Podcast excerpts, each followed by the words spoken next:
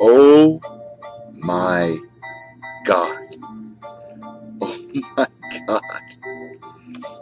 Can you believe it? Henry Cejudo just knocked out TJ Dillashaw in the matter of seconds. Blow my mind. Blows my entire fucking mind that he was able to do that. TJ Dillashaw, yeah, he went down 10 pounds. But wow, Henry Cejudo might have just saved the entire flyweight division. Guys, thanks for tuning in. I'm Evil Eddie from Pure Evil MMA. And I am going to be doing this recap for just a minute here. We're going to be discussing some of the highlights, some of the ups and downs of UFC Brooklyn at the Barclays Center. And I really wish that I went there. It's only a train ride away. Henry Cejudo, man, they got rid of the division after he pretty after pretty much he beat Demetrious Johnson. I actually had Shorty Torres. I had Jarred Brooks on my show here on Pure Evil MMA to discuss them getting released. You had people like Joseph Benavidez that were left behind. Dustin Ortiz, who fought tonight. Joe Bigo is in there, gets the finish.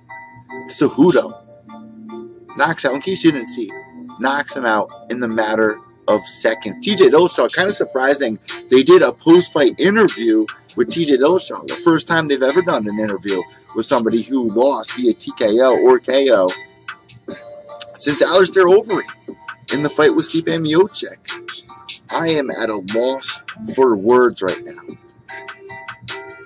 Brilliant performance. Cejudo saying that he wants a rematch. He'll take a rematch with TJ Dillashaw, but this time at 135.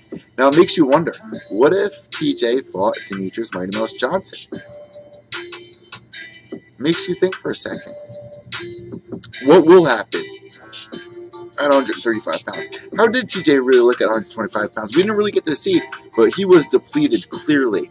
Looks a lot better at 135 pounds. We didn't get to see much, but to get taken out that quick, and of all people that got things right, Stephen A. Smith predicted what was about to go down. It's like, well, you know, I'm, I'm new to the sport, but, you know, DC, I'm going off of what you said. And, you know, in, my opinion, a guy who, who, goes down 10 pounds, you got to wonder how hard his chin is. Smith is actually, actually, uh, like, what is he, 6'2"? He's actually a pretty tall guy. Then we had Greg Hardy in the co-main event. I'm to fly through this because that's, that's what it's all about getting things right to the point. Greg Hardy going in there.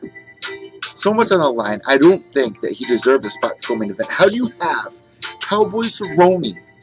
How do you have Cowboy Cerrone on the prelims? And so who? Eh, eh, not Cejudo. And Greg Hardy on the co-main event. How bullshit is that? What does that show you about the UFC? How are we supposed to sit back and praise a guy in our sport, which a lot of people think are violent? How are we supposed to praise him for violence? And then he goes in there. Here's the thing where this is why I think it was intentional. First off, you fucking know better. The guy has both knees down. He's clearly a down fighter. We saw the opponent, Allen, right? Allen taunting him. Here, let's go. Let me bring you guys through this card really quick. Let's jump on to, uh, let's go to Tapology. Then we'll hop over to Instagram. Let's see if we can get some clips up there. Greg Hardy versus Allen Crowder. 9 3 Crowder. Hardy 3 0. How was Joseph Benavidez not the co-main event? How was Paige VanZant not the co-main event after five years? Glover Teixeira, Donald Cowboy Cerrone. Even JoJo Calderwood deserves a spot co-main event more than Greg Hardy. I can't sit back and praise somebody for their violence in our sport. It sets our sport back. And you guys saw Allen Crowder go in there, and in the second round, taunt Greg Hardy. Put his hands down. I don't know exactly what he was saying, but he was taunting Greg Hardy. You know damn well. You know damn well that pissed Hardy off a lot. That got under his skin. You might not have seen it on the outside, but inside, He was going nuts. Anyone would. I would. If somebody was taunting me like that, and I'm in the co-main event, there's a lot of pressure. People could say it's the octagon jitters. Call it whatever you want. You don't do that as a professional. As a man, you don't hit women for them to even have it, it was so controversial. Greg Hardy on the same card as Rachel Ostovich does not does does nobody feel the same anger as I do? Does no one out there have a fucking soul? Does no journalist out there actually want to speak up? I tweeted a bunch of journalists tonight. No one said a damn thing. No one liked anything. I even tweet. You know what I tweeted out? Let's go to my Twitter page. Here's what I tweeted out. I'm absolutely disgusted at a lot of people out there. I did a poll earlier tonight 31 minutes ago. I said that was clearly intentional. Fuck Hardy. Who stands with me here? 67% said me. 33 said not me.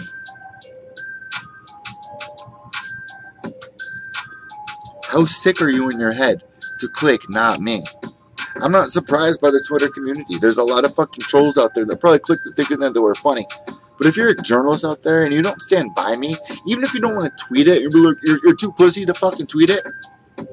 Listen, I went to broadcasting school. I've been doing broadcasting since I was seven years old, interviewing top fucking celebrities. My first interview was Stone Cold Steve Austin. I've been doing this forever. I don't care what anyone has to say.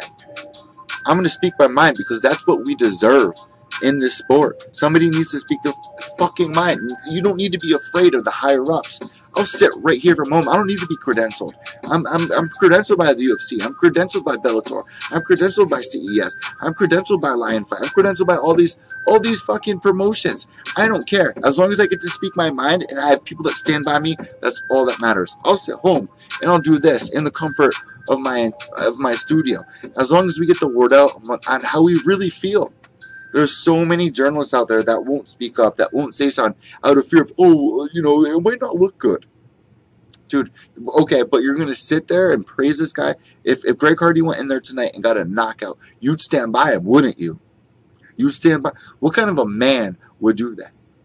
On a card like this where you have Rachel Ostovich, and let me say this about Rachel Ostovich, I did not think it was a great idea for her to take this fight, but there was something inside of her, and I gotta respect that. She said a higher power said that she needed to take this fight. I totally respect that. But now with the loss, let's kind of look at it from that from that vantage point where it's just like you ha- you have to feel you're not human if you don't feel sad for Rachel Ostovich right now. And I feel like a lot of people in the MMA community will hide their feelings. and it's it's fucked up. It's so fucked up. Are there any journalists that will actually speak up on, on what's on their mind?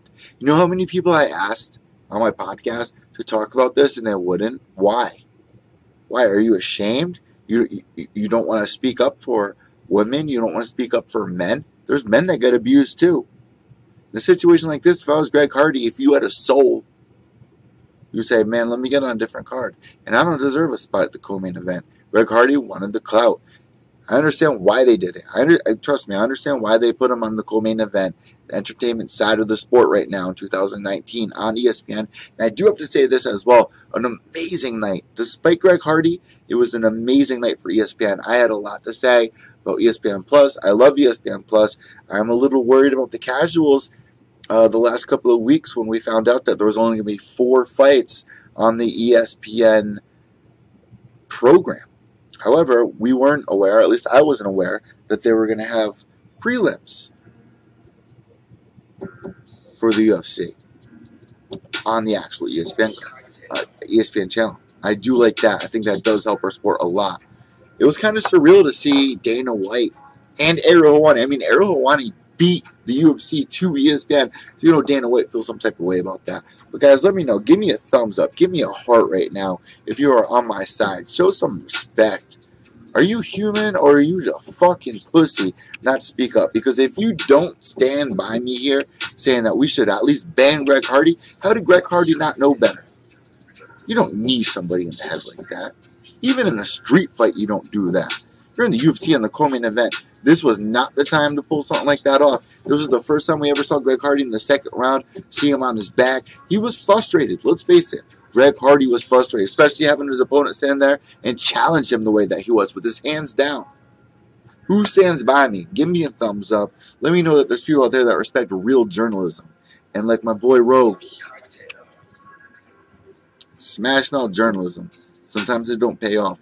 But the fans need somebody to speak up, and I'll be your voice of reason. Because I know that you guys feel the same way. It's not right. It's not. I'm an Italian man. I love my mother. I love my girlfriends. My girlfriends. I mean, that's kind of fucked up, but it's true. I'm single. I love women. How could you get a woman? And how do you expect me to sit here and praise Greg Hardy in our sport? I'm glad that he got disqualified. I even tweeted out that Allen should have stayed down. Because you heard Dan Miragliotta say, if he if he doesn't recover, he's Hardy's disqualified. I say, Allen, you stay down, bro. You stay down. You show this guy a lesson. Did Greg Hardy care? No. He was happy. He was happy that he did what he did. I'm fucking dis- I'm disgusted with the UFC. I'm glad that we had a great night. There was a lot of amazing fights. Jojo Calderwood going in there. We had a lot of veterans win, which on a night like tonight, we have new fans coming in on the ESPN, whether they watch football, basketball, if they're first time ever watching UFC event, even if it's the first time since like 2006, 2007, to see the names like Glover Teixeira, to see to see the names like Jojo Calderwood, to see the names like Cowboy Cerrone get the W tonight, it's huge for our sport. For those fans to go back and look at Glover Teixeira's past fights, so look at Cowboy Cerrone's past fights, be like, wow, this sport's actually pretty cool. I like these guys. They got the win, now they're going to be rooting for them. What does it take to make new fans? It takes finishes like that, and I say this all the time. If you're main event and co-main event, well, in this case, the co-main event didn't go as planned, but in this sport, you only remember the fight for the main card at least, right? The, the, the top three fights. It was an amazing card. I gotta rate this card. We like we usually do here on Pure Evil MMA. If we have to rate this card out of 10, considering it was only an ESPN Plus card, the ESPN prelims are also up on cable. We didn't have to pay $70. This was a championship fight. Could, we could have seen a champ champ tonight with TJ Dillashaw. We didn't have to pay $70. $4.99 for the month plus extra seven days it's your first month. I really like the ESPN Plus app. I uh, I'm looking forward to see what's uh, what's next. Maybe I was wrong about how I felt earlier. We'll see what happens as we move on. We'll see the numbers. Uh, my boy Diz will be tweeting out the numbers most likely tomorrow or the next day, letting us know how many people tuned in. But let me know what you guys think about this. And really quick, just to rate it, I got to give tonight a 9 out of 10. What a way to start the year. We had two weeks without any UFC fights. We were all just dying to see any type of UFC action go down and to see finish after finish. See Joseph Benavidez, see Cowboy Cerrone, take out Alexander Hernandez. You know, many people I asked in the media world, professional media members, who their pick for the number one debut fighter of the year was, and it was Hernandez. And to see what Cowboy was able to do. He was on a streak, and now he's calling, calling out Conor McGregor. How did I forget before I end this stream? Conor McGregor even tweeted out tonight. He said, Let's do it. Here's exactly what Conor McGregor said. Let me pull it up. Uh, tweets, replies. And guys, make sure to follow me at evil under dash echo. That's E V I L underscore E C C O. And also on Instagram at pure evil MMA underscore. Let me see, because I tweeted it out and I also posted it on my Instagram. So Conor McGregor says, For a fight like that, Donald, I'll fight you. Congratulations. How about that? I think that's a great fight for Conor McGregor to come back to because you got to remember he's on a two fight losing streak if you count in the Mayweather fight, which in everyone's mind you're still thinking Conor McGregor's on a losing streak because you know damn well people who don't even watch MMA watch that fight. Makes you wonder though. You know damn well Conor's sitting there right now calculating things that he can say to Donald Cowboy Cerrone. He's going to try to get in Cowboy's head. I, I predicted this the first time somebody brought it up that this was a possible fight. I do think that they're going to book this fight. I could totally see Conor taking it. And this will be a really competitive fight. Let me know what you guys think about this. Do you guys want to see Cowboy Cerrone versus Conor McGregor? Do you think Greg Hardy should be banned? What do you think about Henry Cejudo?